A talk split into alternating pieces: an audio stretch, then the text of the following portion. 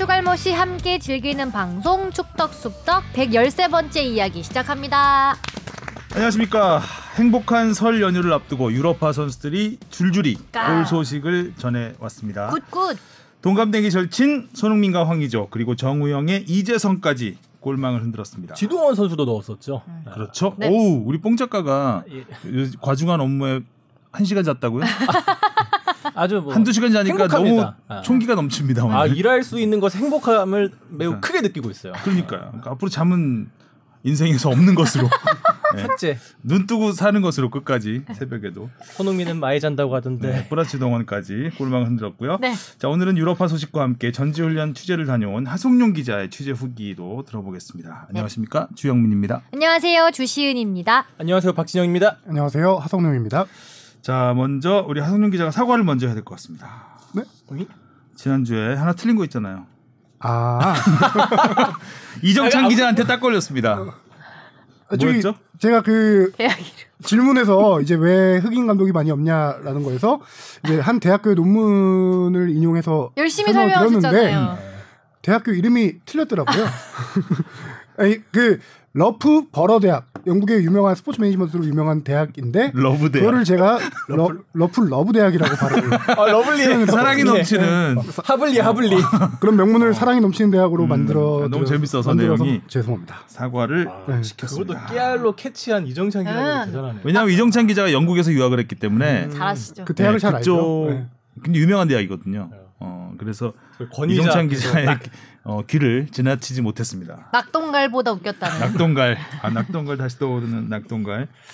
그리고 밥, 밥, 뽕작 먹, 밥 먹으면서 했던 얘기인데 여기서 급하게 사과하라고 하시니까 또 순간 또 음, 당황했네요.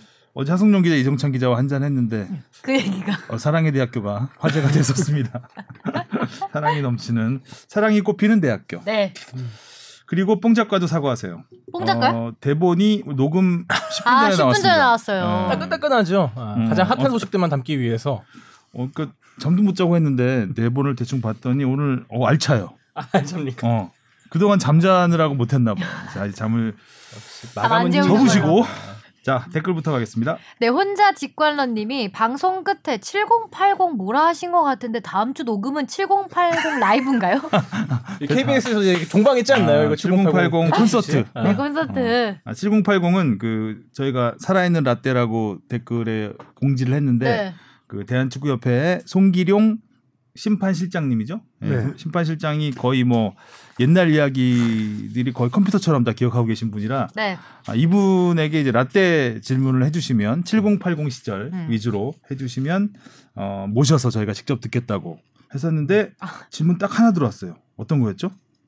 원팀 리더십 권유자님이 보내주신 거. 다음 거. 네. 헷갈림 주의. 저번에 김종혁 심판님은 후반전에 김인성 선수 나오면 쫓아가기 너무 힘들다고 말했는데 송기룡 실장님이 기억하는 역대 발빠른 선수는 누군가요?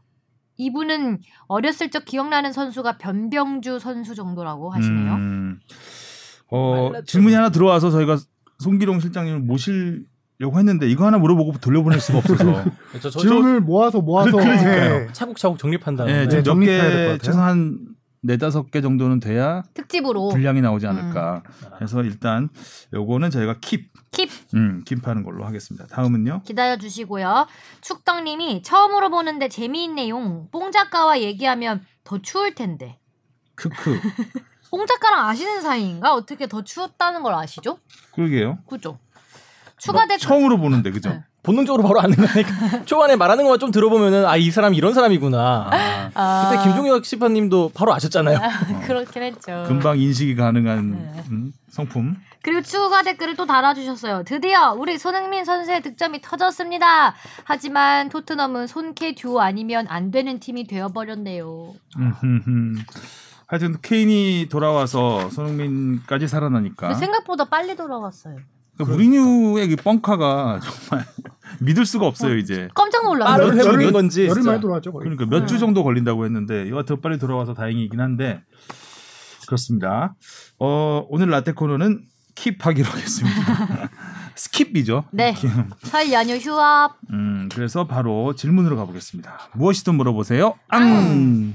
네, 윤 실장님이 보내주셨는데요. 한동안 못 들었는데 오래간만에 다시 듣게 되네요. 요새 이적 시즌이라서 이적 관련 뉴스와 유튜브 영상들이 많아서 그거 챙겨보고 있습니다. 축덕숙덕 패널들은 이적설 이야기만 나오면 다들 움츠러드시네요. 요즘 그런 시대 지났습니다. 과감하게 썰 방송해주세요. 뭐가 그리 두렵습니까? 제가 드릴 이야기는 이건 아니고요. 강수일 선수 관련 질문입니다.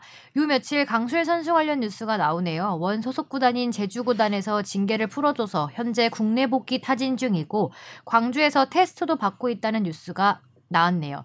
이 방송이 나올 때쯤엔 어떻게 마무리가 되어 있을진 모르겠지만 강수일 선수 복귀 관련해선 팬들 사이에서도 의견이 분분합니다. 저는 강수일 선수의 고등학교 시절 모습부터 보아와서 꽤 좋아했던 선수였습니다. 지난 시절 연이은 안타까운 소식 때문에 마음이 좋지 않았지만 그래도 본인이 축구의 끈을 놓지 않고 계속 뛰고 있었고 그동안 충분히 사과하는 모습도 보였기에 다시 국내로 돌아올 수 있는 발판이 마련된 것 같아 다행이네요. 라떼 코너로 해주셔도 되고 질문 코너로 해주셔도 좋습니다. 강소일 선수의 성장과 추락 그리고 그 후에 해외 리그에서의 모습 등등요. 그리고 패널 여러분들의 솔직한 심경을 알려주세요. 축덕숙덕 특유의 논란에서 한 발 빼는 입장 표명은 사절입니다. 음, 그러니까 특, 죽덕숙덕 특유의 논란에서 한 발 빼는 특유의 음. 논란에서 한 발. 어 논란에서 한 발 빼는 뭐 과감하게 썰 방송해 주세요. 뭐가 그리 두렵습니까?라고 말씀을 하셨는데 두렵죠. 어 가짜 뉴스라는 거를 굉장히 경계를 하고 저희는 네. 그냥 썰을 방송으로 하는 거는 저는 그래도 기자가 할 일은 아닌 것 같다라는 생각이 들고요. 그냥 뭐그 감론을박하면서는 얘기를 할 수 있겠지만 저- 그러니까 품격인 것 같아요. 저는 방송의 품격이지 않을까. 아 저희 고품격이었나요? 그렇다고 고품격까지는 아니지만 저품격이 돼서는 안 되잖아요. 음, 그쵸. 그러니까 전문 용어로 쌈마이가 돼서는 안 된다라는 게 약간 제 신조이기도 하기 때문에 어 뭐 이렇게 한 발 빼고 이런 게 아니고 확실하지 않으니까 얘기하지 않는 거고요. 음, 음, 이런 특유 그러니까 논란이 있을 때 제, 저희들 의견은 다 얘기하지 않았나요? 그죠. 그죠? 예. 이적설 관련해서는 저희가 확실하지 않기 때문에 어, 이건 아직 믿지 마시라. 뭐 이 정도까지는 음. 말씀을 드렸던 것 같고 일단 제 개인적인 강수일 선수에 대한 의견을 말씀을 드리면 저는 강수일뿐만 아니라 이런 논란들이 있었잖아요. 강정호 선수도 음주 음, 운전으로 해서 결국은 어, 선수 생활을 접을 것을 접을 가능성이 높아졌는데 저는 윤 실장님하고 의견을 같이 합니다. 징계를 받았고 과거의 잘못은 그 대가를 치렀잖아요. 그러면 돌아올 수 있는 기회를 줘야죠. 그러니까 어 전과자는 그러면 평생 전과자로만 살아야 되느냐? 그 사람들도 회개하고 다시 일어설 수 있는 기회는 줘야 된다라고 음. 생각을 하거든요. 그렇기 때문에 강수희 선수도 어려운 그 시기를 보냈고 자기가 어 그만한 대가를 치렀다고 생각이 되기 때문에 저는 음. 네, 문을 열어줘야 된다라고 생각을 합니다. 저도 비슷한 생각인데요. 이 당시에 2000 따라오지 말고 좀. 뭐 특유의 2015 년- 논란에서 특유의 나를 따라오는 입장 표명은 사절하겠습니다. 예. 할까요? 네. 거두절미. 떠들어라 너는. 그 자격 정지 징계를 2년 받 2년 2년 받았었어요. 그때 약물 복용으로 해서 음. 원래 연맹에서 15경기가 출전 정지 징계를 내렸다가 그거를 너무 가볍다 해서 6개월인가 내렸었거든요. 근데 피파에서 이것이 또 너무 가볍다 해가지고 CAS에 제소를 해서 아마 2년 징계를 내렸던 걸로 제가 음. 기억하고요. 그래서 징계는 2년 뒤에 끝나고 어 근데 문제는 이제 징계를 받는 과정에서 또 음주운전이 네. 예, 걸렸던 게 있었죠.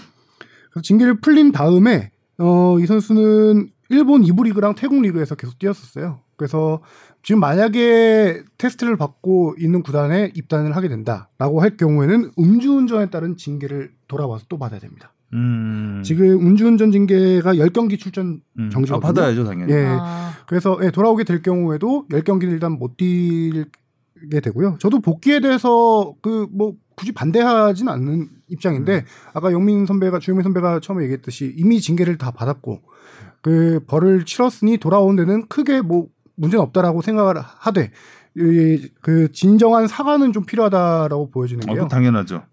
그래서 예전에 그리고 제가 비난을 감수해야 될 거예요. 그렇죠. 그리고 비난을 한다고 또 뭐라고 할 수도 없는 어, 예, 것이고 그렇죠. 당연히 그런 감수하고 뛰는 그 뛰는 것 자체 거죠. 선수로서는 뛸 수 있는 그라운드를 마련해 줘야 된다고 생각을 하는 거죠. 실제 어떤 물리적인 징계는 끝났지만 팬들의 마음 속에 있는 징계는 뭐 안 끝났을 가능성이 어우, 높으니까 마음 속에 어. 그- 너무 대학에 이어서 그런 비난은 엄청 많을 거예요 정말 지금 네. 복귀한다 두고 가지고도. 어, 가지고도 이렇게 그 의견이 반대 의견이 많은데 복귀하면 그 선수가 분명히 그걸 감내해야 될 거고 음. 그 다음에 예전에 제가 사례를 하나 취재 갔던 사례가 있었는데 이천수 선수가 전남에서 이미 탈퇴를 당한 적이 있었습니다. 음. 그때 이미 탈퇴를 풀기 위해서 많은 노력을, 노력을 했고 실질적으로 광양 구- 홍구장에 와서 경기 전에 구단 그 경- 관중석을 돌아다니면서 팬들에게 진짜 90도 인사하면서 한 바퀴 돌았던 기억이 있거든요. 어. 그리고 구단 관계자들에게도 사과하고 코칭 스태프에게 다 사과하고 그게 당시 이- 이슈가 됐었어요. 2010년대 맞아요. 초반 정도였던 예. 것 같은데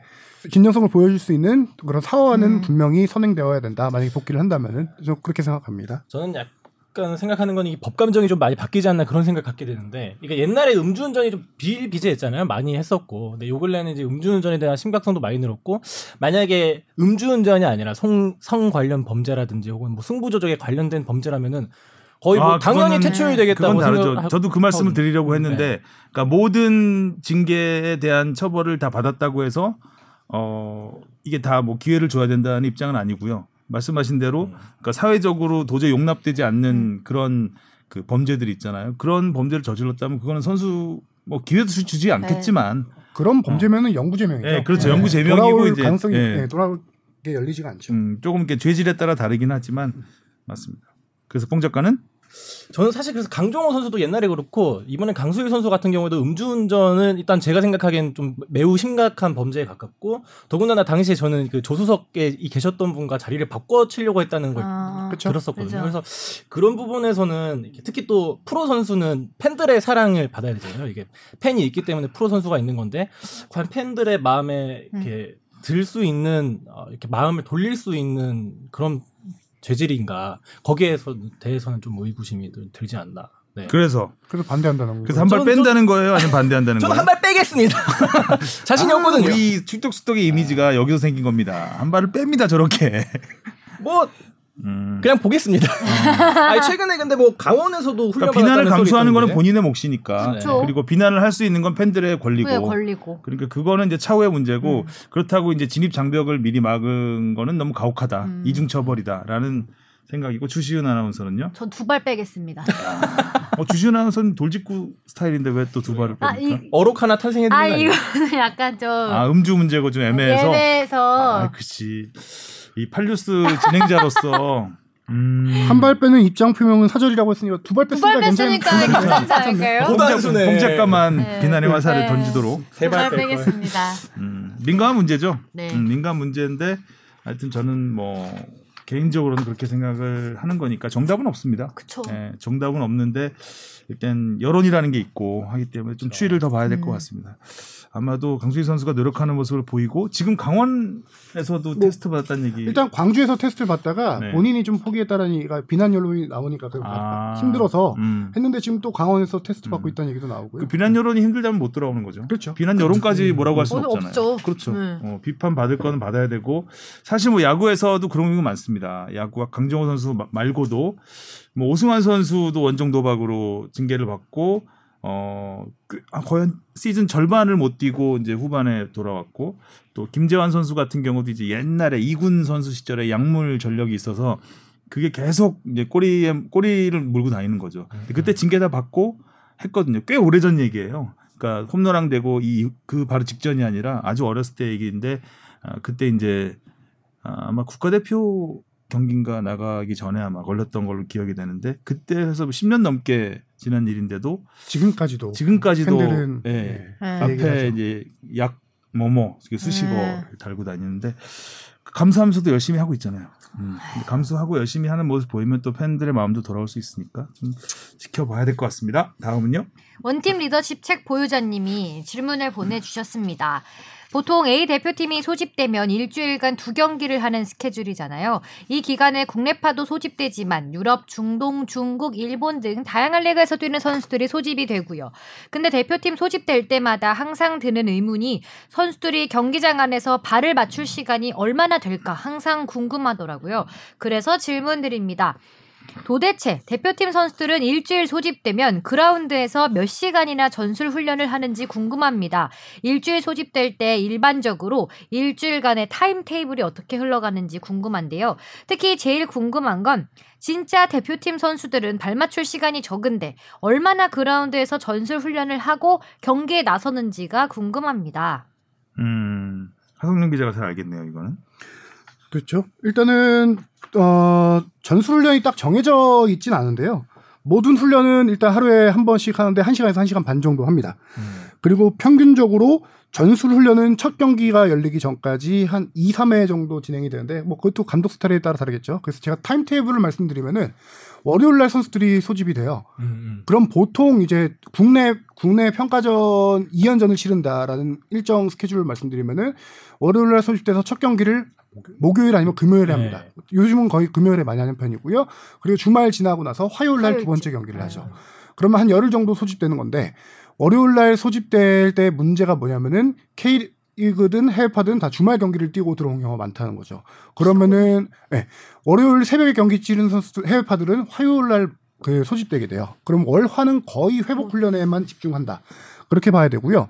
금요일 날 첫 경기가 열린다라는 기준으로 보면은 그럼 제대로 된 전술 훈련은 수요일 날 처음으로 열리게 되는 거죠. 음. 그럼 거의 그리고- 바로 경기네요. 그렇죠. 그리고 목요일 날은. 항상 경기 전날 기자회견이 있고 어 그다음에 그 경기가 치러지는 열- 경기장에서 어 그 잔디 적응 훈련이라고 해서 거기서 실질적으로 1시간 1시간 반 정도 훈련하는데 그때 이제 그때가 제대로 된 베스트 11으로 전술 훈련을 하게 되죠. 비공개니까. 그래서 이렇게 치면은 전술 훈련을 한 두 번 정도 한다고 볼 수 있고 진짜 적다. 네. 그리고 어 질문이 잘린 것 같은데 뭐 선수들이 외박 얘기도 잠깐 있었던 것 같은데 보통 벤투 네. 감독 스타일 같은 경우는 그렇게 금요일 날 경기 치르고 나면은 그날 저녁에 외박을 주는 경우도 있고요. 다음 날 오전에 회복 훈련을 일찍 하고 그다음에? 오후에 그렇죠. 아, 토요일 날 오후에 외박을 줘서 뭐 일요일 날 오전에 복귀하고 일요일 날 오후에 다시 또 훈련을 시작하는 그런 스케줄을 좀, 좀 많이 하고 있습니다. 아 소집 기간 동안 따로 이렇게 같이 숙소 생활을 하는 게 아니라 바로 집에 가서 외박하고 아니, 그런 거. 아, 주말에 주말에 기본적으로는 주말에 숙소. 경기 끝나고 아, 나서. 경기 끝나고 네. 첫 경기 끝나고 두 번째 집중, 경기까지 집중. 있을 때까지 떨어지는구나. 총기는 넘치는데. 아니 소집을 했는데 집에 가서 잠을 잔다니요. 무슨 소리 하시는. 거예요? 아, 그게 무슨 소집이야. 아, 출근이지. 외박하고 자야 되겠네. 무슨 소리 하시는 거예요? 자 축덕 녹음 끝나고 제가 외박을 드리겠습니다. 다음 질문 갈게요. 대표팀 통역은 아 이 웃기네요. 박문성 해설위원님 닮으신 이윤규 통역밖에 안 보이는데 네 벤투 감독 오실 때 새로 통역을 뽑으신 걸로 아는데 무게가. 음. 그분은 공식적인 벤투 인터뷰 장소에 보이지 않는 것 같은데요. 벤투 부임 때 새로 오신 통역분은 계속 통역을 하시는 건가요? 궁금합니다. 아 또 한 분 계세요? 그리고 아래 것까지 바로 다 갈까요? 읽어주시면요. 네. 다 설명드릴게요. 그리고 벤투 감독을 포함한 포르투갈 코치 4명의 가족도 모두 일산에 거주하는 걸로 알고 있는데요. 그 가족분들도 한국어가 안 될 텐데 그 가족분들 통역도 축구협회에서 붙여주는 건가요?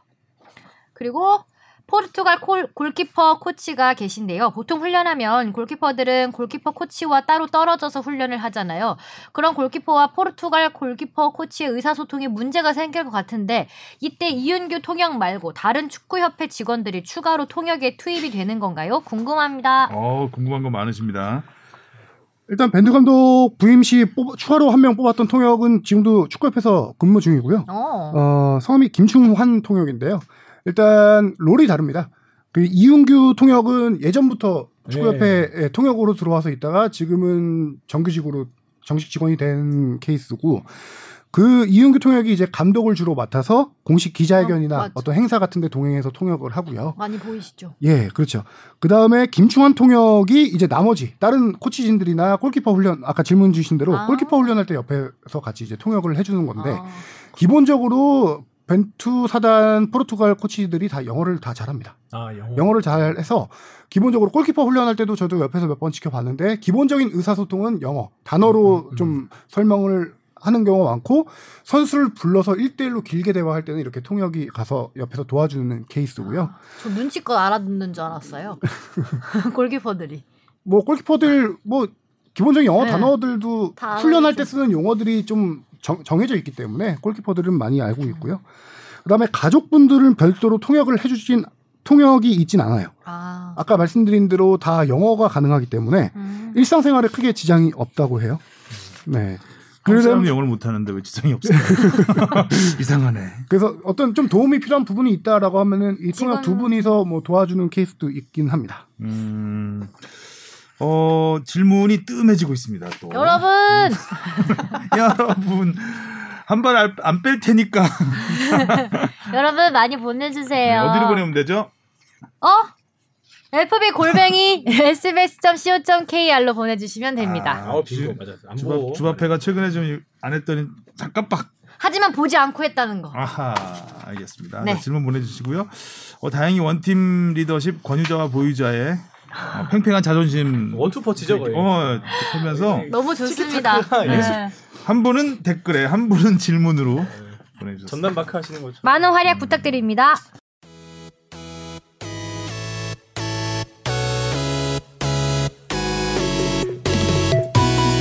축덕 청취자 여러분, 새해 복 많이 받으세요. 잊지 말고 하트도 꾹. 자 오늘의 이슈 포커스 역시 오, 제목 잘 잡았어요. 음. 홍 작가가 그러니까요. 몇- 안, 새벽 몇 시쯤 잡은 제목이에요? 앉아야 이거는? 돼. 아 이거 오늘 10시에 잡았어요. 근데 저는 이해, 전- 저는 이해를 잘 못했어요. 돌아왔구나. 캐태식이 단짝 복귀하자 같이 살아난 손 별로 안 좋은데 근데 캐, 캐태식이 이거 설명 설명해. 돌아왔구나 개태식에. 이거 아닌 것 같은데. 아. 오늘 컨디션이 많이 조정하네요. 어. 저 잠깐 쉬고 계신 거. 한참 오래된 영화인데 그것도 어, 해바라기 네. 영화 해바라기 그 김대원 씨 나온 거. 뭐 다 가져가야 속이 후련하냐 막 이런. 그러냐? 아, 야 그래? 이게 야. 알겠습니다. 어 해리케인이 생각보다 빨리 돌아왔습니다. 너무 예 역시 무리뉴는 뻥쟁이. 뻥쟁이. 무리뉴 감독이 당시 부상당했을 때 장기 결장이 될 것 같다라고 얘기를 했는데 그래서 걱정했는데 며칠 전에 토트넘 구단에서 뭐 2주 정도 뒤에 돌아. 어, 돌아올 것 같다. 그게 이제 14일 맨시티전 14일이 맞나요? 하여튼 맨시티전으로 전망을 했거든요. 근데 음. 깜짝 놀랐어요. 선발 명단 보고. 그러니까 케인이 진짜 돌아와가지고. Real 깜짝이었죠. 예. 이날 경기가 9시 밤 9시 경기였나요? 네, 네 맞아요. 맞아요. 그래서 예, 본 사람들 많을 텐데 저도 선발 명단 보고 깜짝 놀랐는데 음. 역시 케인이다. 아, 어? 그러니까 할 말이 필요 이날 없어요. 이날 케인 선수의 경기 폼이 완전한 100%의 상태는 아니었거든요. 그럼에도 불구하고 슛. 하나 하나 때려주는 게 음. 아 진짜 그 예전에 답답했던 토트넘 공격력에 아주 윤활유랑 이 뻥 뚫어주는 그런 역할을 제대로 했던 것 같아요. 손흥민한테 역시 기회도 좀 많이 나는 것 같고 그렇죠. 케인이 아, 그렇죠. 오니까 패스가 또 우리가 알고 있던 그 패스가 음, 쭉쭉 나가기 시작했었죠. 음. 진짜 그 손흥민 선수뿐만 아니라 팀 stat 자체가 바뀌어요. 케인 선수가 들어오면요. 그래서 뽕 작가도 지금 여기 대본에 잠깐 적어놨는데 페널티 박스 안에서의 touch map을 한번 좀 살펴봤습니다. 경기들을 음, 비교해봤는데요. 케인이 음. 있고 없고 차이를. 음. 어 케인이 없었던 경기 두 경기죠. 음. 브라이튼전하고 첼시전인데 워낙 이 경기에서는 슈팅 수에서도 밀리고요. 거의 절반 가까이 밀렸거든요. 슈팅 브라이튼전에서는 8대 16으로 밀렸고 첼시전에서는 7대 16으로 밀릴 만큼 토트넘이 정말 못했던 경기들인데 이 두 경기에서 페널티 박스 안에서 공 터치 횟수가 브라이튼전 14개, 음. 첼시전 13개입니다. 맞아요. 와. heat map 보니까 네. 박스 안에, 박스 없, 안에- 없더라고요 거의. 그게 그 뭐냐? 증거는, 예. 박스 안으로 공을 그렇게 배급해 줄 선수들이 없다는 없어. 거예요. 그러니까 손흥민이 아 배급해줄 선수가 케인이었다 오히려 이 안에서 싸워주고 케인이 올 시즌 역할이 그 음. 역할을 많이 해주니까. 배급도 해주고 케인이 이제 벌려주면 공간이 나. 공간이 그쵸. 나니까 손흥민이 아. 그 달려 들어가면서 패스를 받을 수 있는 기회도 많아지고. 근데 이제 웨스트브롬 물론 이제 약팀이긴 하지만 그렇죠. 확실히 그정그 전과는 완전히 다른 모습. 그 웨스트브롬하고 뭐 브라이튼하고 순위는 비슷하잖아요. 약팀이었는데 브라이튼 당시 그다음에 리버풀 죽겠어요. 아니 브라이튼 붙었을 당시 17인가 그랬잖아요. 그렇죠.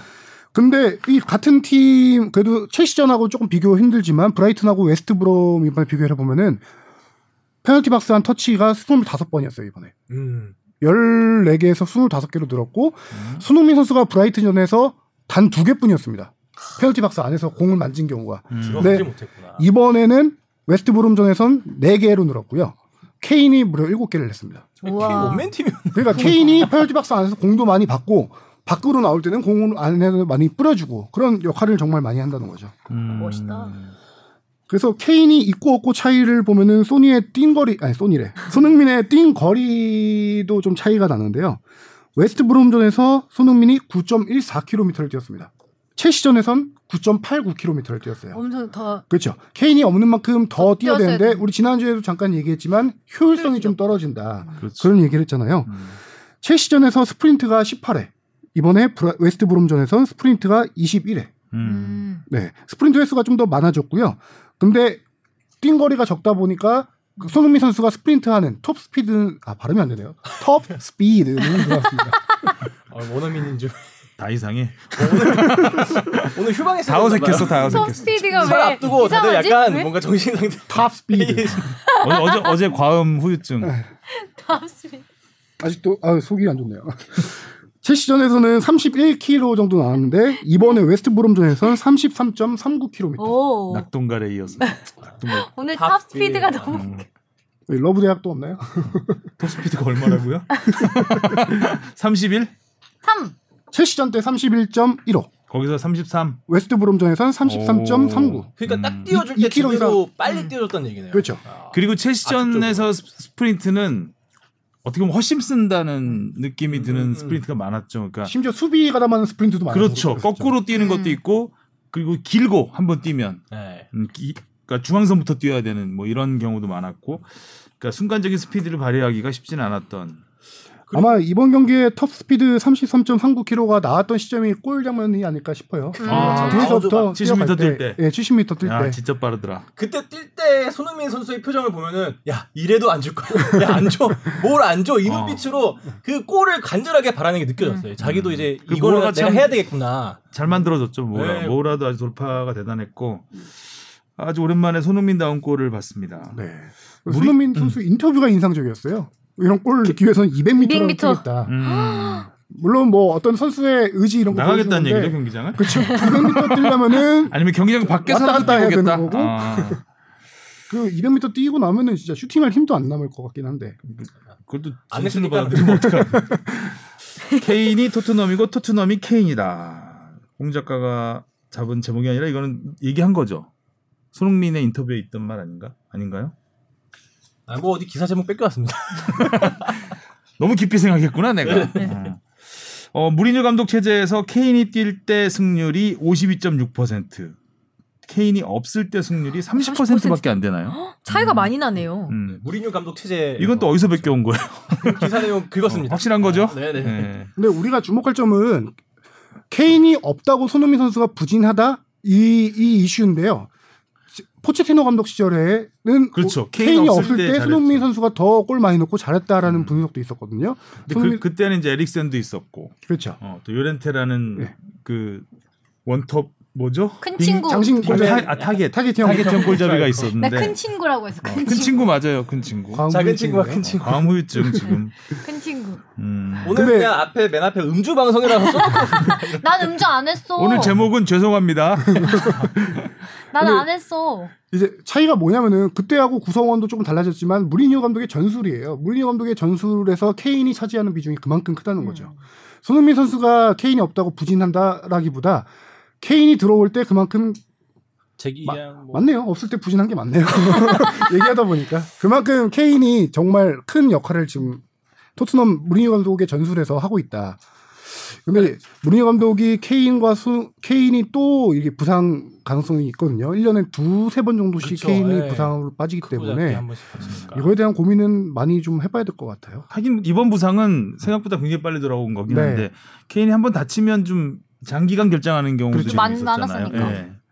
문제는 케인의 역할, 그러니까 최전방에서 타깃형 해주는 역할도 피, 있지만 공을 뿌려주는 선수들이 지금 음, 토트넘에 너무 없어. 없어요. 로셀소가 그나마 최근에 돌아와. 은돈벨레. 은돈벨레 음. 있고 근데 은돈벨레는 약간 공을 좀 길게 끄는 네, 스타일이기 맞아요. 때문에 음. 그런 선수를 좀 영입을 해야 되지 않나 싶은데 이번에 이적 시장에서? 영입이 0이었죠. 음. 음. 아 그래서 영입이구나. 그렇죠. 그쵸. 음. 다음 영입을. 한 명도 안 들어왔으니까 영입. 영입. 음. 손흥민 선수가 아주 굉장히 반가워 반가워하는 인터뷰를 음. 했죠. 그리웠다. 케인. 역시 음. 소울메이트야.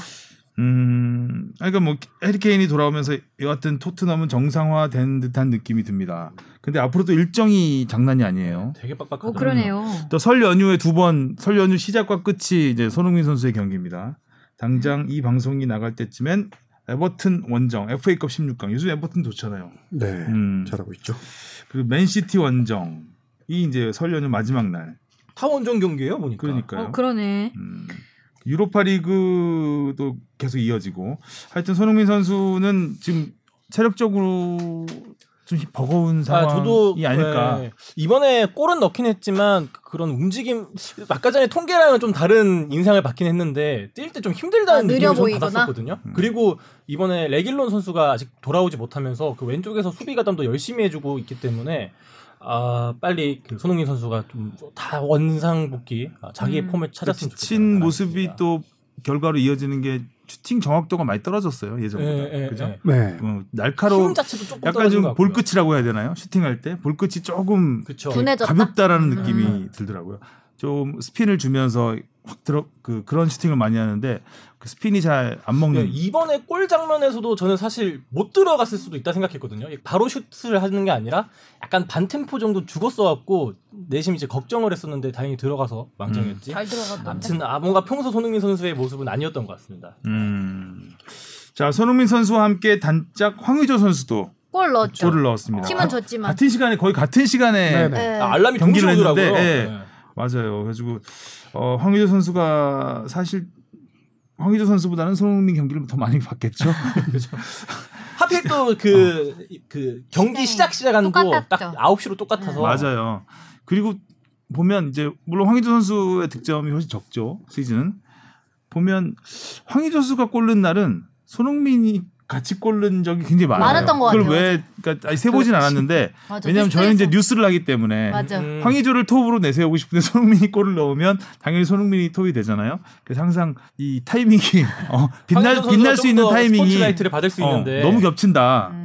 음. 그런 좀 안타까운 안 안타깝다고 해야 되나요? 뭐 그런 이번 경기에서도. 황의조 선수가 스포트라이트를 더 받을 수 있었는데 음. 골 먼저 넣자마자. 예, 어. 교체아웃 당해버리면서 음 맞아요. 그것도 웃기죠. 근데 저는 좀 이해는 가요. 경기를 준비는 했겠죠 네. 교체를. 왜냐하면 골 넣기 직전에 중계 방송에서 그 교체를 준비한 선수들을 보여줬거든요. 두 명을 교체 하려고 했었고 음. 물론 골 넣으면은 감독들이 그 교체를 약간 유보하거나 그럴 경우도 있는데 가세 감독은 그냥 가차 없이 바로 교체를 했죠. 음. 하고 근데 저는 졌어 그리고 또 두 골. 그렇죠. 됐죠. 역전패했는데 그 전 경기력을 보면은 충분히 교체 사유는 충분하다라고 생각이 드는 게 못했죠 좀. 예, 음, 이날- 기대에 못 미쳤죠. 음, 이날 황의조 선수의 볼터치가 단 9번이었습니다.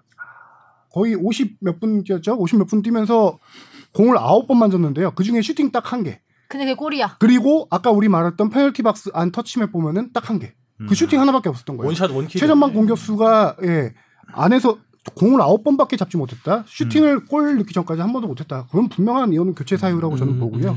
경기력이 좋지 않아서 저는 이해하는데 아까 말한 대로 골 넣으면 감독들이 어라 하면서 그 교체를 다시 좀 생각해 좀 볼수 여유를 있거든요. 줄수 있죠. 좀더 그렇죠. 볼수 있죠. 근데 네. 거의 세레머니 끝나자마자 나가. 네, 그거 자연스러웠어요. 어. 골 세레머니 하면서 하고 자연스럽게 받고 나가는. 네. 음.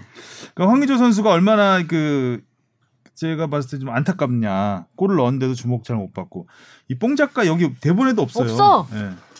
왜 당연히 뺐어? 나는 손흥민 다음에 황의조 있을 거라고 나도 아까 생각했는데 보면서 없어가지고. 황의조를 지웠습니다. 아 이번에 우리 전 오늘 분량이 너무 많은가 했거든요. 골을 너무 많이 터뜨려줘 갖고 이게 음. 누구를 좀더 select를 해야 될까? 아, 누구한테 조금 더이 빛을 줘야 될까? 음. 한분 더 계시지 않, 않았습니까? 지금 뭐 독일에서. 하시는? 뭐 하시면 반발 빼시는 겁니까 지금 또? 스브스 스포츠에서는 리그 경기 하는데 여기서 또 뺐어. KBS에서는 분데스리가를 자 다음 KBS의 분데스리가 넘어가 볼까요? 황희찬 때문에 샀는데 뜻밖의 정우영 선수가 터뜨려주고 있는. 이거 불러줘요. 아 제목 불러줘. 나를 잊지 마라영 나를 잊지 말아요. 무럭무럭 성장 중인 정우영 방송 어떻게? 어설프네요 계속 좀 조금씩 죄송합니다. 이거 옛날 노래 아니야 근데? 우리 그렇죠 옛날 노래죠 몰라요 이 노래 알죠? 아니 들어는 본 것 같은데 아 아기 옛날 노래 나이 속였다, 뽕 진짜. 작가 어. 어, 이 노래 그 노래 아닌가요? OST? 그러니까 그건 줄 알았는데 OST 아니죠 이거 부르 허각의 리메이크도 무슨 했어요. OST 얘가 부르는 거 보니 백지영 백지영이 OST. 근데 그건 이 톤이 아, 아, 니에요 그거 아닌가요? 네, 그거 아니에요. 우리 서로 서로 그 이거 노래. 아니에요. 했는데 이건 나 그- 아니래요. 그. 사랑했는 댕 나를 잊지 말아요 이 이건 몰라요? 옛날 노래. 어? 옛날 노래 자, 뽕 오늘 작가는 PD님이 많이 뜨실 것 같습니다 여러모로. 살아있는 라떼는 저쪽 같아요 맞아. 연세가 어떻게 되십니까 라떼님 지금 밀크티 라떼 먹고 있었거든요. 아, 뭐야? 오늘 최악이다 최악. 정우영으로 넘어갑시다. 네. 네네네. 분데스리가. 기다리고 있어요 지금 네, 정우영 선수. 넘어갑시다. 예. 정우영 선수가 그 시즌 초반만 해도 거의 기회를 못 잡고 그쵸. 있었는데 그러니까 정확히 얘기하면은 네. 개막전에 선발로 나왔습니다. 아? 근데 그 경기에서 워낙 보여준 게 없었어요. 음. 그래서 감독이 두 번째 경기부터 선발로 안 세우고 교체로 조금씩 내보내다가 한참 기회 못 봤다가 음. 최근에 이제 주전 측면 공격수인 살라이라는 선수가 1월 20 며칠 날 부상을 나옵니다. 이런 때 부상 이런 당하면서 타이밍이 딱 와줘야 돼. 그렇죠. 기회가 왔을 이제 때. 기회가 왔고 지금 세 경기 연속 선발로 나와서 이렇게 음. 이번 되게 멋있게 넣었던데. 그러니까 거의 공이 음. 무회전처럼 네. 특히 또 양발을 잘 쓰는 모습을 보여줬잖아요. 오른발로 잡고 왼발로 마무리하는. 음. 어. 아 진짜 그 킥은 23m 거리에서 그렇게! 프리킥이 아니고 일반 응. 슈팅에서 무회전이 나오긴 상당히 힘들거든요. 쭉쭉. 의도를 하고 차- 당연히 무회전이었는데 의- 의도를 하고 차야 되는 케이스인데 거기서 그를 시도를 한다는 게 이 나이에 여유롭다? 아니 여유롭다는 표현은 좀 아닌 것 같고 겁이 없는 거죠. 야, 그쵸. 너무 멋있었어. 과감했다. 과감하죠. 과감했다. 응. 이게 그러니까- 경기 감각이 확실히 더 중요하다고 느껴지는 게 저는 사실 이 분데스리가를 따로 찾아서 보지는 않았으니까 마지막 정우영 선수의 이미지가 남아 있는 게 그 지난 1월이었죠. 작년 1월. 김학범 감독님. 네, 김학범 어. 감독님 U23 나갔을 때 사실 되게 그때 실망 많이 했잖아요. 어, 막 그죠? 또 주변 동료 아. 선수들이 되게 잘해주면서 정우영 선수가 기회를 많이 기대했지. 잃었었잖아요. 그런 모습을 보면서 또 맞아. 그때 느꼈던 게 약간 좀 경기력이 떨어져 있는 그러니까 감각이 많이 떨어져 있고 자신감도 떨어져 있는 그런 모습이 인상에 남았었는데 음. 어, 요 근래 이렇게 자꾸 선발 기회도 잡고 골을 터트려주고 이번에 특히 골 장면은 그런 여유로움도 어느 정도 보여주면서 아니 아니라니까 과감한 아 과감함을 보여주면서 과감함, 과감함. 과감함. 과감한 톱 스피드 해봐. 저희 그냥 오늘 발음 수업을 해야 되는 게 맞네요. 과감한 탑 스피드. 죄송합니다. 정확합니다. 어, 역사 방송 남는 음. 그러니까 역시 정우영 선수가 그 역시 어린 선수답게 네. 슈팅 타이밍도 굉장히 빨라요. 음. 음. 그러니까 주저 없이 때리더라고요. 그래야 돼요. 네, 그러다 보니까 좋은 결과로 이어지고 있는데 저는 이번 경기를 정리하고 싶은 게 이번 경기가 정우영 선수가 가장 제대로 이제 뛴 보여줘. 경기였고 음. 제대로 잘 보여준 경기고 저는 다재다능 다재다능함을 보여줬다. 자, 다재다능 여러 번의 고비가 있습니다. 다재다능은 그렇게 어렵지도 않은데. 약간 낙동갈 시리즈 이렇게 어록짝 나오면 좋고 다재다능 다재다능합니다. 녹음, 녹음 전날은 술 안 먹는 걸로. 예. 그 다재다능함이 뭐냐면은 심지어 약간 이런 별명도 생긴 것 같아요. 압박 장인이다. 압박장인. 아, 근데 진짜- 진짜, 많이 뛰었죠. 음. 경기 내내 전방 압박을 정말 강하게 했고요. 정우영 선수의 압박으로 시작된 그 역습 찬스도 엄청 많았어요. 아 맞아요, 맞아요. 그래서 거기에다가 heel pass를 내줬는데 정우영 선수의 골 이후 두 번째 나온 것도 정우영 선수의 감각적인 heel pass에서 시작된 공격이었거든요. 거기에다가 후방에서 이거 이 장면이 저는 가장 기가 막혔어요. 예전 피를로를 피를로를 보듯 그 약간 함정 카드가 수비 진영 수비 진영에서 롱 패스를 상대편 수비 사이로 찔러줘가지고 측면 크로스를 연결하게 해줬거든요. 음. 아, 어, 지금 뭐 약간 기성용 선수도 그렇죠. 연락해 하는 기성용 선수도 가르는 연락해 패스. 그렇죠. 갑자기 우리 피를로 알아요 혹시 피를로. 주바페? 피로는 왔어요. 아까 피를로가 그 유벤투스 맡아서 유벤투스가 좀- 좀 부진하잖아요. 다른 시즌보다. 네. 그래서 좀 욕을 많이 먹고 있죠. 음, 그래서 피를로. 피를로. 알겠습니다. 예. 근데 이 경기에서 또 인상적이었던 장면은 교체돼 나올 때 감독하고 아주 뜨거운 포옹을 하더라고요. 음. 감독이 음. 정우영 선수 찾아와서 맞아요, 이렇게, 맞아요. 우리 우영이 예, 안아줬거든요. 근데 황의조 선수의 교체될 때하고 많이 달라요. 다르네. 어. 근데 저는 이제 정우영 선수의 미래 이 장면으로 끝이다. 아, 끝이다. 이제 탄탄대로다. 없다 이제. 끝이다. 예. 이 장, 이걸로 끝. 왜냐면은 음. 이 슈트라이 감독이 되게 정우영 선수가 인터뷰에서도 밝혔어요. 냉정한 감독이에요. 음. 가차 없다. 뭐냐면은 못하는 선수 아무리 몸값이 비싼 선수여도 못한다면 바로 빼버립니다 경기를. 음. 그리고 골 넣은 선수에게도 칭찬을 잘 안 하는 감독이에요. 채찍질을 음. 많이 한다. 실제 정우영 선수가 인터뷰에서 했던 건데 이 감독이 안아줬다? 이렇게 안아주고 경기 후 기자회견에서 뭐라고 했냐면은 정말 잘했고 미친 듯이 뛰었다라고 표현을 했어요. 음. 공을 갖고 움직임도 좋았고 스프린트 횟수도 많았다. 어. 다음 경기에서도 또 중앙으로 세울지 측면으로 세울지 어. 고민된다. 이 정도 멘트를 했다는 거는 살라이 선수가 돌아온다고 하더라도 주전 어. 경쟁 충분히 해볼 수 있을 만한 감독의 믿음을 확실하게 샀다라고 좀 평가되거든요. 왜냐면은 아.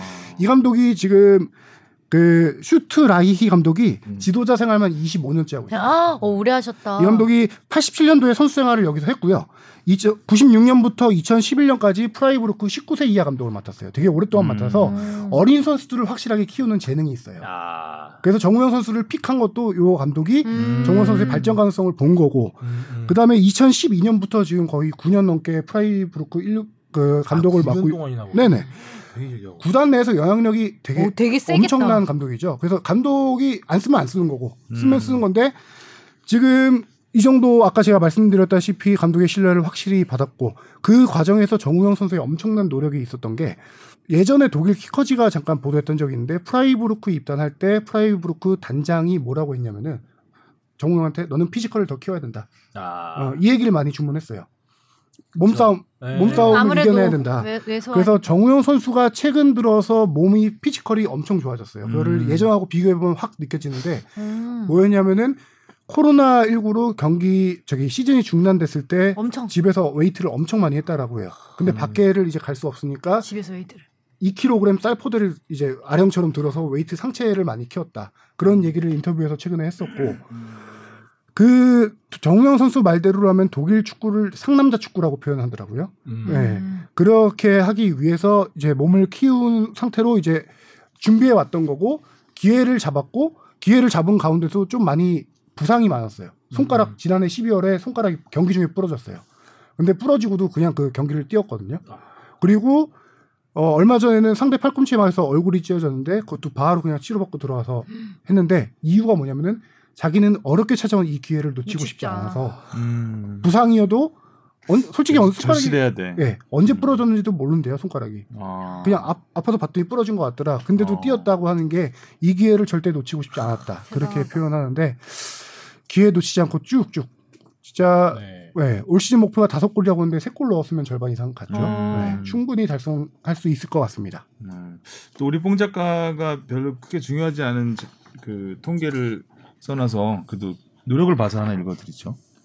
도르트문트 상대 한국인 골. 1위 손흥민 9골. 2위 차범근 7골. 그 3위가 누군지 아세요? 아 써있군 다 보고 있죠. 지동원. 지동원. 마치 내가 조사해서 몰래 지금 처음으로 공개하는 것 같은 느낌이 누굴까? 들어서. 음. 지동원이 4골, 그 다음에 차두리에 이어서 정우영 선수가 음. 아, 1군 무대에서 첫 만난 도르프, 도르트문트 상대로 골을 넣었다는 정우 네. 감독 이름 얘기가 나와서 잠깐 생각난 건데 예전에 이 슈트라이 감독이 정우영 선수에게 붐붐차를 아냐 이렇게 물어봤대요. 어, 어. 정우영 선수한테 네. 거꾸로 돼야 되는 건데. 그렇죠. 그죠? 음. 아 분붐차라요? 차붐이 아니라 거기선 분붐차? 붐붐차로 아, 부른대요. 이거 어. 그래서 붐붐차 아니야 그때 안다고 했더니 귀엽다. 꼬마 자동차 붐붐을 저도 그거 떠올 수도 있는 생각했거든요. 거죠. 음. 네가 우리 팀에 와서 그렇게 뛰어야 된다. 오. 1대1 기회를 절대 두려워하지 말고 무조건 돌파 저돌적으로 돌파해라. 이런 식으로 주문을 많이 했다라고 해요. 음, 붐붐차. 아, 그 주문을 한다고 또 붐붐 주문을 받아서 멋있다. 그래도 소화를 하는 건 대단한 아, 일단 굉장히 발전하고 있는 정우영의 모습 네. 앞으로 점, 점점 기대가 커집니다. 자 유럽파는 간단히 정리를 했고요. 그리고 이제 K리그는 참 겨울에는 원래 그 비수기라고 그러거든요. 저희가 아이템 비수기 매일 뭐 빙상이나 뭐 이런 것들 주로 하는데 음, 음. 올겨울만큼 이렇게 아이템이 풍성한 겨울은 없었던 것 아, 같아요. 국내에 있어서 그런가요? 다 국내에 있죠. 야구도 그렇고 저도 축구도 그래서 전지훈련 취재를 몇 년 만에 네, 갔는데 전지훈련을 해외 전지훈련하면 이제 취재를 못 가죠. 네. 비용 가성비로 봤을 때 굉장히 많이 그쵸. 돈이 많이 들기 때문에. 근데 뭐 국내에 있으니까 여기저기 다니고 있습니다. 당일치기로 갔다 오면 되고. 그래서 우리 뽕 작가가 제목 주문진 못 가서 아쉬웠던 하기자 네. 이번엔 어디로?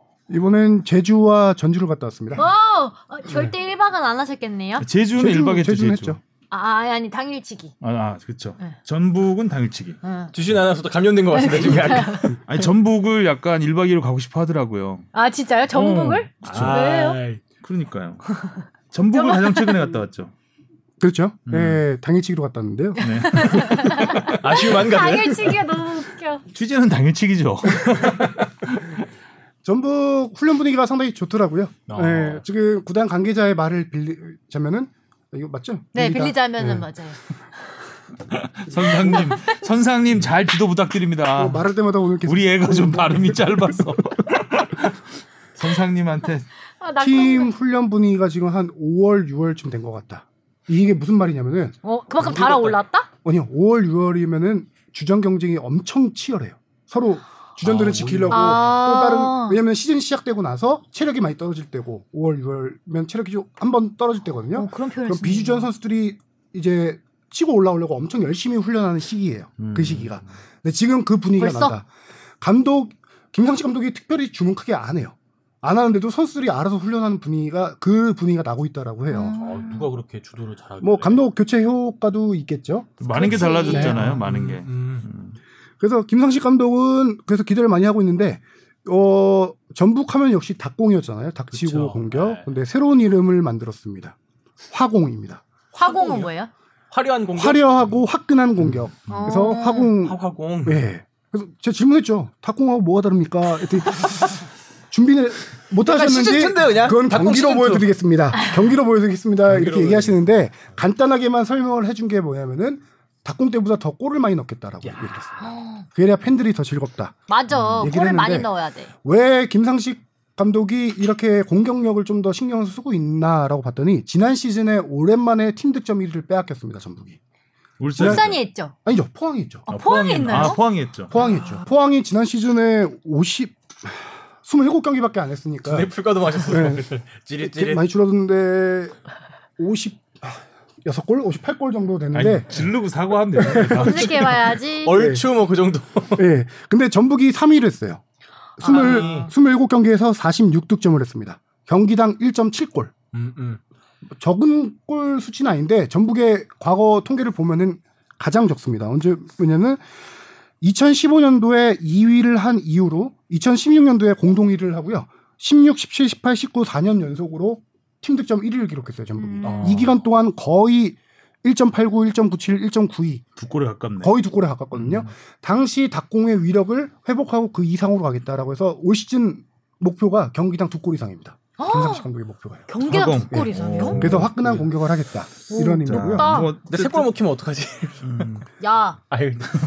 근데 이번에 진짜 전북의 공격력이 기대될 수밖에 없는 게 그냥 최 앞에 그러니까 맨 앞에 있는 공격수들만 봐도 막 구스타브에 일류첸코에 김승대 선수까지 다시 돌아왔으니까 아니 어떤 선수가 지금 선발로 나서도 이상하지가 않잖아요 전혀. 아 진짜 왜- 기대될 수밖에 없어요. 백, 화공이죠. 백스모 영입설.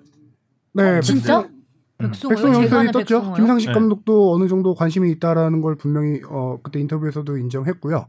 했는데 그 김상식 감독 원래 전북하면은 이제 여, 이적 이적 시장에서 폭풍 영입이란 말이 음. 많이 붙잖아요. 근데 그쵸. 전북은 올 시즌 조금 조용해요.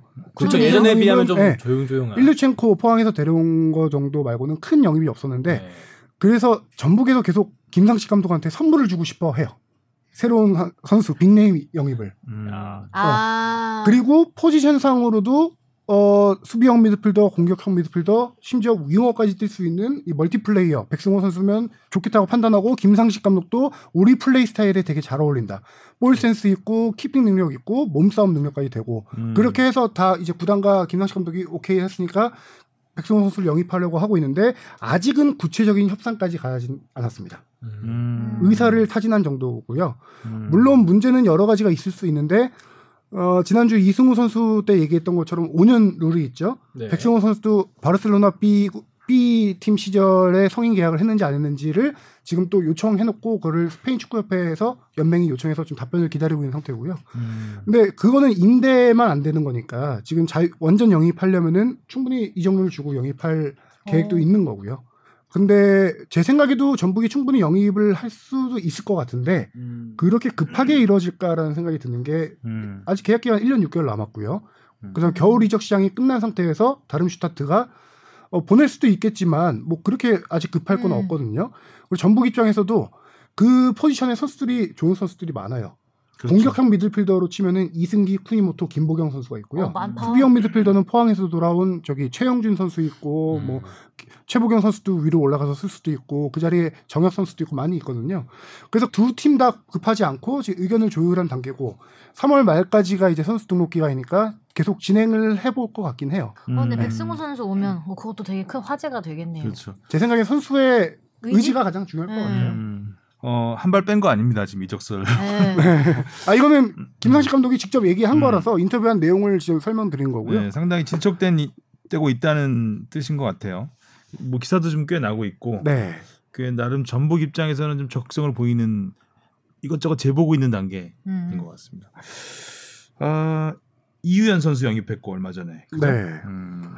그 전북 이현 선수는 측면 수비수입니다. 근데 이 선수가 어, 한 2년 전부터 피지컬이 엄청 좋아졌어요. 원래 약간 마른 선수였는데 아, 그랬나? 네, 몸이 엄청 좋아져가지고 김상식 감독도 기대를 하고 있는데 딱 한마디로 이 선수 헬스보이라고 표현하더라고요. 어, 오, 헬스 엄청 열심히 하나 보다. 거기다가 physical이 역시 예. 중요하죠. 키는 작은 선수인데 어. 이 선수가 physical이 좋아지면서 몸싸움 능력이 많이 좋아질 수 있겠죠. 이 선수가 또 장점이 뭐냐면은 오른쪽을 주로 보는데 왼쪽도 볼 수 있습니다. 음. 그래서 전북이 지금 왼쪽 오른쪽 측면 수비 왼쪽에 이주용 선수에다가 뭐 최철순이 최철순. 오른쪽 왔다 갔다 할수 네. 있고 음. 그다음에 또 이유현 선수도 왔다 갔다 할 수 있고 오른쪽에 이용 선수 있고 이용 음. 선수는 11월 달에 쇄골 골절로 수술한 다음에 지금 정상적인 훈련 다 하고 있고요. 음. 그래서 개막전부터도 충분히 가능한 상황이고 음.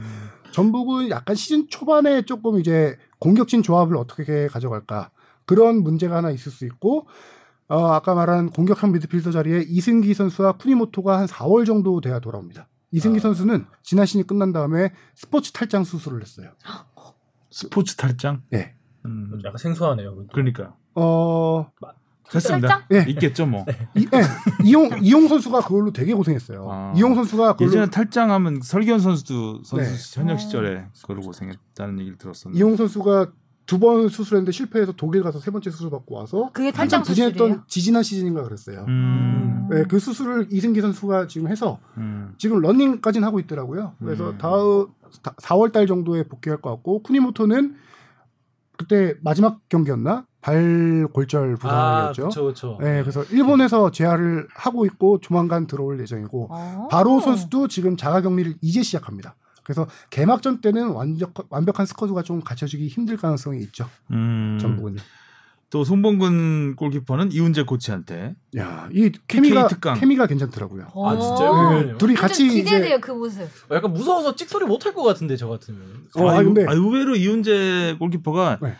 좀 뭐라. 예 재밌어요. 너- 아. 재밌고 부드러워요 생각보다. 선수 시절 때하고 확실하게 달라진 게 뭐냐면은 어 저 인터뷰하고 이렇게 선수들한테 말건거볼때 박찬호 선수가 생각났어요. 투머치 엄청 많더라고요. 어, 투머치 토커 느낌으로 음. 쉴새 없이 그냥 쏟아내시는데 그럼 쏟아내는 정글의 법칙을 가셔야 되겠네. 한번 넣으시죠. 케미가 괜찮은 게 아, 손목근 선수 너무 좋아해요. 왜냐면은 이 선수가 내가 롤 모델 거의 없는 편인데 롤 모델이었다. 이훈재 선수가. 아, 그 전부터. 네, 97년생이라 2002년 한일 월드컵은 솔직히 잘 네. 기억을 못 한대요. 음. 영상으로만 돌려보고 하는데 2006년 독일 월드컵을 직접 현장을 갔대요. 현장에 선수가 가서 그 직관을 네. 그때도 미쳤었죠. 직관하고 아 어떤 그 자기랑 스타일이 되게 비슷하다고 느낀대요 많이. 아, 약간 화려함보다는 안정적인 면. 음. 그다음에 선수를 뒤에서 이렇게 수비 라인 조율하고 소리치면서 조율하는 모습 그런 게 자기랑 되게 비슷하다 생각을 많이 해서 롤 모델로 피지컬이 완전. 다른데. 아니, 저는 많이. 그건 있는 것 같아요. 그러니까 골키퍼- 선수는 음. 그 순발력, 순발력으로 막는 스타일이고 손목근 선수는 일단 기본적으로 길이가 되기 때문에 네. 좀 신체 능력이 좀 뛰어난 편이고 뭐 그런 차이가 있어 보이는데 손목원 선수의 직접 멘트예요. 자기랑 어. 스타일이 비슷하다. 저는 이게 대한민국 자기를 잘 골키퍼 모른다는 생각이. 저는. 약간 이훈재파와 김병지파가 있다고 생각을 하는데 그렇죠. 김병지파는 약간 조현우 선수 같은 좀 더 날쌔고 뭔가 많이 움직여주고 점프를 발이 좋죠. 뛰는 발밑이 좋은 네. 골키퍼고. 어. 근데 약간 송봉골 골- 골키퍼도 생각을 해보면은 김병지파냐 이훈재파냐 김병지파는 아니죠. 이훈재파 쪽이 조금 더 가깝지 않을까 음. 그 팔, 파벌 싸움을 시켜요. 왜 스타일이 나눠? 아, 개보가 왜 나눠? 손목원 선수가 더 해야지. 특히 더 좋아하는 이유는 그렇게 롤 모델이기도 했고 그 다음에 이훈재 선수 하면 우리 승부차기 달인이라는 아. 이미지가 강하잖아요. 승부차기 워낙 잘 막으니까. 페널티킥. 송범근 골키퍼가 페널티킥이 약해요. 맞죠. 어, 스- 그 stat은 많지 않은데 한 3년 번 동안 막았다면서요 지금 데뷔. 3년 동안 8번 리그 경기만 리그 경기에서 8번의 PK 페널티킥. 페널티킥, 음. 중에서 한 번 막았습니다. 아. 그게 2년 전 FC 서울을 상대로 막았던 네. 경우인데요. 그래서 페널티킥 막는 법을 본인도 저기 약점이라고 생각을 해요. 어. 그거를 직접적으로 배울 수 있게 되니까 너무 좋다는 거예요. 그래서 음. 간단한 팁을 좀 달라. 기- 우리 아, 그 카메라 있는 데서 다 이렇게 둘이서 모아놓고 얘기를 했는데 어 간단하게 정리하면 이훈재 골키퍼 코치가 얘기한 거는 공 보고 뛰어라. 저는 저는. 인터뷰를 들었는데 인상적이었던 거는 골대를 잡으려 그러지 마라. 잡을라 그러니까 몸말이 몸 무슨 말이냐면 너무 많이 뛰어가지고 골대를 내 손으로 골대를 터치할 음. 필요는 없다. 어느 정도의 간격을 두고 그 안에서 순발력 있게 들어가는 아, 얘기죠. 이게 그 공 보고 뛰어라 이 말과도 좀 일맥상통하는 것 공을 같은 보고 게 뛰어라 예, 해요. 예. 말이 제가 그걸. 자세히 그러니까. 무조건 오른쪽 아니면 예. 왼쪽 해가지고 글로 몸을 날려서 하다 보면 골대가 닿겠죠. 근데 그러려고 오버하지 말고 아 공을 보고 뛰어도 공을 보고 뛰어도 된다 이런. 그게 뭐냐면은 어 근데 순식간에 오는데? 이론적으로 보면은 양쪽 골대 끝 쪽으로 들어가는 페널티킥은 알고. 응. 사- 그 반응 속도가 따라갈 수 없어요. 과학적으로 음. 그건 무조건 먹히게 돼 있어요. 음. 그래 그래서 여기 그 네. 야신준 그래서. 차라고 하잖아요 페널티킥은. 슛은 어디로? 골대 구석 야신 골대 구석으로. 쪽으로. 그게 그렇게 배웠어. 제가 이 과학적으로 조금 설명드리면은 골대 쪽으로 들어가는 걸 시속 110에서 120km 사이로 페널티킥을 찬다라고 했을 때 0.3초 만에 도달하는데 골키퍼 반응 속도는 0.5초 정도 돼요.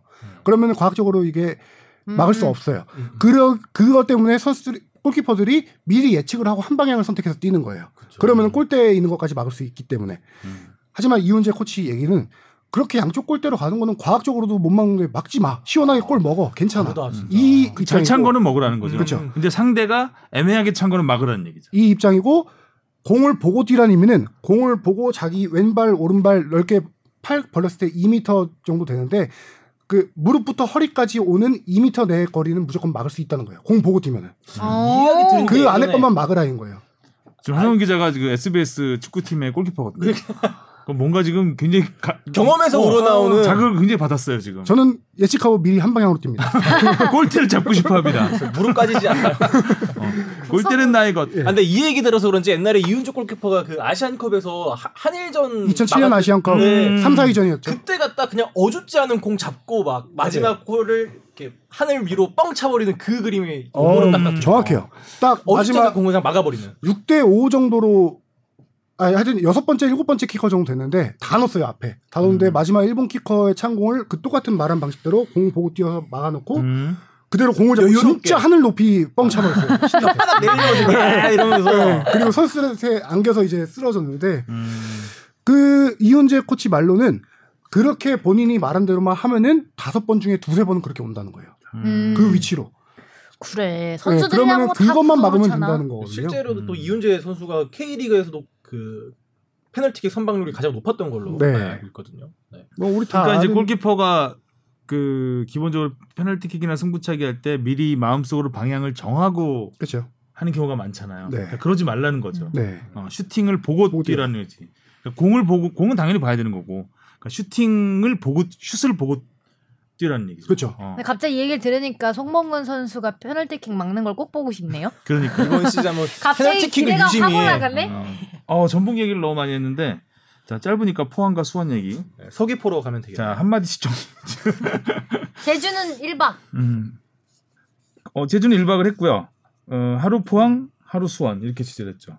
하루 수원 FC. 음, 그렇죠. 수원 FC. 네, 첫날 포항을 취재하고 다음 날 수원 음, FC 제가 취재했는데. 두개 다 리포트를 했기 때문에 보신 분들은 잘 아실 것 같고 어 일단 포항이 상당히 분위기가 많이 달라졌을 것 같습니다. 1588이 해체가 되면서 그죠? 네. 아까 말했다시피 1588. 아 여기 제가 적어놨네요. 팀 득점 56골. 네. 전부 그만합시다 이제. 아니 포항, 포항. 포항 포항. 아 포항 아 죄송합니다. 네. 1588이 56골에 68%인 38골을 합작했었습니다. 지난 시즌에. 아, 근데 188이 없어. 일류첸코가 19뭐 19이었나? 하여튼 그 정도였는데 이 일류첸코 팔로세비치가 다 빠지고 오닐은 태국으로 이적했고요. 음. 팔라시오스 남았는데 팔라시오스도 아직은 불투명합니다. 구단에서 아? 다른 구단에서 영입 제안이 좋은 조건이 오면은 포항은 보낼 수 있다라는 입장이고요. 어. 네. 그런데 지금 아직 공식 발표는 나지 않았지만 포항에서 외국인 선수 3명을 지금 영입을 했는데 한 명은 호주 출신의 중앙 수비수고요. 그 선수는 official 났고 음, 그랜트. 네, 안난 선수가 이제 타시치와 크베시치라는 선수인데 아 치치라고 또 불리더라고 이게. 그렇죠. 타시치 선수에 대한 기대감이 상당하더라고요. 타시치. 김기동 포항 감독이 음. 이 선수를 오래 전부터 몇 년 전부터 봐왔던 선수예요. 음, 그리고 치- 이 선수 영입이 하다가 뭐 잘 안 맞아서 일류첸코를 영입했던 거였거든요. 아. 근데 이 선수가 일류첸코와 독일 이브리그 디스부르크에서 한 팀 동료였어요. 그래서 일류첸코한테도 많이 물어봤는데 음. 일류첸코가 뭐라고 했냐면은 나보다 더 좋은 선수다라고 어. 했대요. 다시치. 예, 타시치 선수. 키 일류첸코 190cm? 피셜. 네? 맞아요. 일류첸코 피셜로 나보다 네, 더 좋은 맞겠죠? 선수다. 네, 키 192cm의 장신 공격수인데요.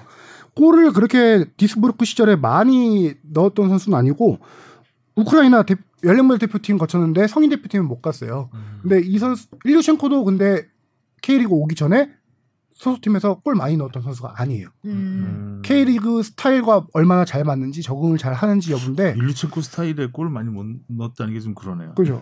음. 근데 이 선수가 의외네. 이제 장신 공격수지만 발기술이 상당히 저도 하이라이트 영상 봤는데 발기술이 좋은 선수더라고요. 음, 음. 적응한 적응만 잘하면 일류첸코 이상급의 선수도 되지 오. 않을까라는 포항이 기대감을 갖고 있고요. 김기동 음. 감독, 감독님이 이런 외국인 선수 워낙 잘 적응시키고 지난 시즌 팔라시오스도 좀 방황했을 때 여러 자리 다 써보면서 그 포텐을 더 키웠잖아요. 그렇죠. 예. 아마 잘 이렇게 팀에 적응시키게 만들지 않을까. 음. 디스부르크에서 51경기에서 12골 넣었던 선수예요. 근데 일류첸코도 디스부르크에서 116경기에서 22골 넣었던 선수. 비슷하네요. 비슷하네요, 정말. 비슷하게 넣 오히려 일, 그렇죠. 비슷한데 이제 일류첸코는 세 시즌인가 22골 넣었는데 K리그 와서 지금 22골이 넘었죠. 두 시즌 그러니까. 1년 반 동안. 음. 그만큼 또 1588 조합이 좋았던 거일 수도 있겠고요. 네. 그다음에 크베시치 선수도 이 선수는 보스니아 헤르체고비나 선수인데 공격형 미드필더입니다. 음. 어 근데 이 선수 경기장을 봤는데 프리킥이 좋더라고요. 오, 네. 프리킥 기대된다. 그 팔로세비치 역할을 그대로 해줄 수 있는 선수라는 생각이 들고요. 프리킥. 예, 그렇게 해서 포항은 어 김기동 감독이 항상 문 어, 김기동 감독이 팀을 잘 만들어요. 이 팀의 항상 문제는 시간이 좀 걸려요. 음, 음, 왜냐면 늦게 어, 매 시즌 선수들 구성이 많이 바뀝니다. 음. 그렇죠. 구단 사정이 이제 모기업 사정이 안 좋아서 선수를 계속 이적시켜야 되는 입장이기 때문에 그리고 약간 좀 몸값 싼 선수를 데려오는 입장이거든요. 그래서 시즌 초반보다는 후반기에 성적이 좋은 팀이에요. 지난 시즌에도 그렇고요. 그래서 약간 조금 팀을 빨리 얼마나 만드냐 이게 좀 음. 관건이 될 것 같고 음. 그 중심에 이제 연어 연어들 제가 음. 리포트를 했는데 연어들이 있습니다. 오범석 선수가 주장이에요. 지난 시즌 여름에 돌아왔는데 조금 부상도 있고 많이 못 뛰었는데 올 시즌은 이제 선발 개막전부터 선발 출전할 가능성이 높고 거기에 울산의 주장이었던 신진호 선수가 포항으로 또 돌아왔습니다. 음. 그리고 측면 수비수 강원에 나- 강원에 있던 저기 신강호 선수가 돌아왔거든요. 음, 음. 그래서 그 연어 삼총사라고 해요. 그 선수들이 다 포항에서 K리그에 데뷔해서 30대 중반에 돌아온 거거든요. 그래서 이 선수들이 이제 알을 낳아주겠죠. 낙동알. 낙동그알. 이 말 할까 말까 고민했던 게 또 이거 나올까 봐. 낙동갈 아, 기대해 낙동갈 너무- 보고요. 그다음에 수원 FC로 가, 가보죠. 네, 수원 FC는 K리그원으로. 폭풍- 영입이죠? 영입. 음. 진짜 아, 수비진은 국가대표급이에요, 그냥 진짜. 이게 19명 영입이 아직 끝난 게 아닙니다. 아직도요? 외국인 선수가 더 추가, 추가적으로 아, 최근에 남았고요. 한명또 해갖고 저기 전북에서 한승규 선수를 임대 영입 아, 아직 음, 공식 네. 발표가 안 났던 걸로 알고 있는데 거의 뭐 오피셜로. 어. 네, 아, 네, 한승민 선수가 일로 와요. 이거는 제가 아는 게 확실하게 제가 월요일 날 훈련 취재를 전주 갔다 왔는데 없었어요. 음. 아. 전날 인사하고 떠나는 음, 것 같더라고요. 음, 음, 음. 네. 임대 인생. 네, 그래서 수원 FC로 임대가 지금 거의 어, 오피셜만 발표만 남겨두고 있는 상황이라 20명 폭풍 영입. 여기다 외국인 선수까지 하면 뭐 22명 정도까지. 플러스 앞에. 그러니까 진짜 있겠죠. 새로운 팀을 하나 창단한 거나 마찬가지네요, 이 어, 정도. 그러네. 그러니까 완전 예전에. 일부 리그 올라오자마자 바로 내려갔잖아요. 그렇죠. 그때가 굉장히 아팠던 거죠. 그러니까 다시는 그렇게 되지 말자. 근데 이 결단이 상당히 힘든 게 뭐냐면은 승격 시켜 놓은 주역들을 다 내보낸다. 이게 그 진짜 냉철하지 않은 감독 아니면 하기 힘들거든요. 그렇죠. 근데 아까 말씀하신다시피 2015년에 첫 승격을 한 다음에 바로 그 다음에 떨어졌어요 이부 리그로. 음. 그 전철을 밟지 않겠다. 그래서 2부 리그에서 1부 리그 승격시켜 놓은 주역들도 있지만 1부 리그에서 살아남기 위해서 경쟁력 있는 선수를 더 영입해야 된다라고 해서 이렇게 많은 선수들을 영입했는데 수원 FC가 예산이 그렇게 많은 팀이 아니에요. 근데도 이 선수를 영입을 엄청 잘했어요. 왜냐면은 실질적으로 이적료를 주고 영입한 선수는 두세 명 정도밖에 안 됩니다. 아. 음. 그것도 그 중에 한 명이 이영재 선수고요. 이영재 선수도 원래는 안병준하고 이제 트레이드를 하려고 했죠. 음. 네. 그러다가 이제 안병준 메디컬 문제가 생기고 하면서 안병준 그럼에도 선수는 부산 예, 부산으로 부산. 갔죠. 예. 그럼에도 이영재 선수는 필요하다는 판단에 이적료를 주고 영입했고 음. 다른 선수들은 다 뭐 FA로. 그렇죠. FA거나 아, 스컵. 박주호 선수 같은 경우는 울산하고 계약 기간이 남아 있는데도 박주호 선수가 울산하고 이제 상호하에 계약을 해지하고 수원 FC로 자유 음. 그 FA로 온 거죠. 어. 음. 박주호 선수도 이제 뭐 마지막 도전이겠죠. 나이가 네. 있으니까. 박주호 선수가 얘기했어요. 본인은 확실히 전성기 지났고 지금 이제 내리막길이다. 근데 음. 자기는 어 지난 시즌에 울산에서도 경기 많이 못 뛰었고 나는 이 경기를 뛰면서 이 내리막 가파른 정도를 좀 낮추고 싶다. 천천히 음. 내려오고 싶다. 음. 그런 인터뷰가 되게 인상적이었는데 그걸 위해서 지금 정말 하루에 세 번 훈련하고 있어요. 박주 선수 혼자. 팀 훈련에는 그렇게 많지 않은데 음. 뭐 아침 운동, 점심 운동, 저녁 운동까지 혼자 세 번 운동하면서까지 지금 진짜 슈퍼맨이네요. 불태우고 마지막 불꽃을 태우기 위해서. 나은이 유치원 옮겨야 되겠네. 수원으로 와야겠죠. 어. 네. 그렇군요. 자 언제 개막이죠? 예, 2월 27일, 17일. 28일 그 주에 개막하죠. 설 연휴 끝나면 바로. 바로 예요. 그래서 네. 참 겨울 캐리그 팀 프리뷰를 해야, 해야 되지 않을까. 음, 하세요 좀.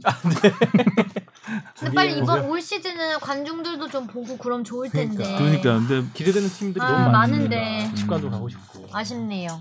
아무튼 이제 지난 시즌에 뭐 코로나 시대를 한번 겪었기 때문에 에, 새로운 시즌은 좀 이제 조금 더 나아가는 뭔가 좀 관중 조금이라도 좀 받으면서 음. 네, 네. 또 이제 슬슬 또 구단에서도 시즌권을 팔긴 팔더라고요. 아무래도 그런 관중들이 들어올 팔아요, 수 있다는 지금? 거에 예, 희망이 좀 있지 않나. 음, 뽕 작가 눈 그 점점 감기고 있습니다 지금 봉착하는 것 같습니다. 수면 방송 아니 지금? 거의 지금 눈 감고 얘기하고 있어요. 지금 인저리 타임이에요. 이미 타임. 가수면 상태인 것 같아요. 네, 지금 아마 기억 못할 것 같습니다. 오늘 녹음 녹음한 거를. 감독님 교체해 주세요. 네, 오늘 어, 그래도 사실 하성룡 기자도 오늘 벼락치기 했거든요. 아, 어제 저와 진한 음주를 한 다음에 아까 점심 먹으러 해장하러 가자고 했더니 어, 자기 이거 준비해야 된다고 그래서 어, 오. 그래 넌 준비해야지 근데 점심 안 드셨어요? 컵라면 하나 먹죠. 먹어 헐. 지금 저희가 진짜 이렇게 준비합니다. 상태에서 지금 녹음을 했고요 자 설 연휴 잘 보내시고 새해 복 많이 받으세요. 아, 새해 복 많이. 받으세요. 많이 받으세요. 다음 주에 뵙겠습니다 안녕. 안녕. 수고하셨습니다.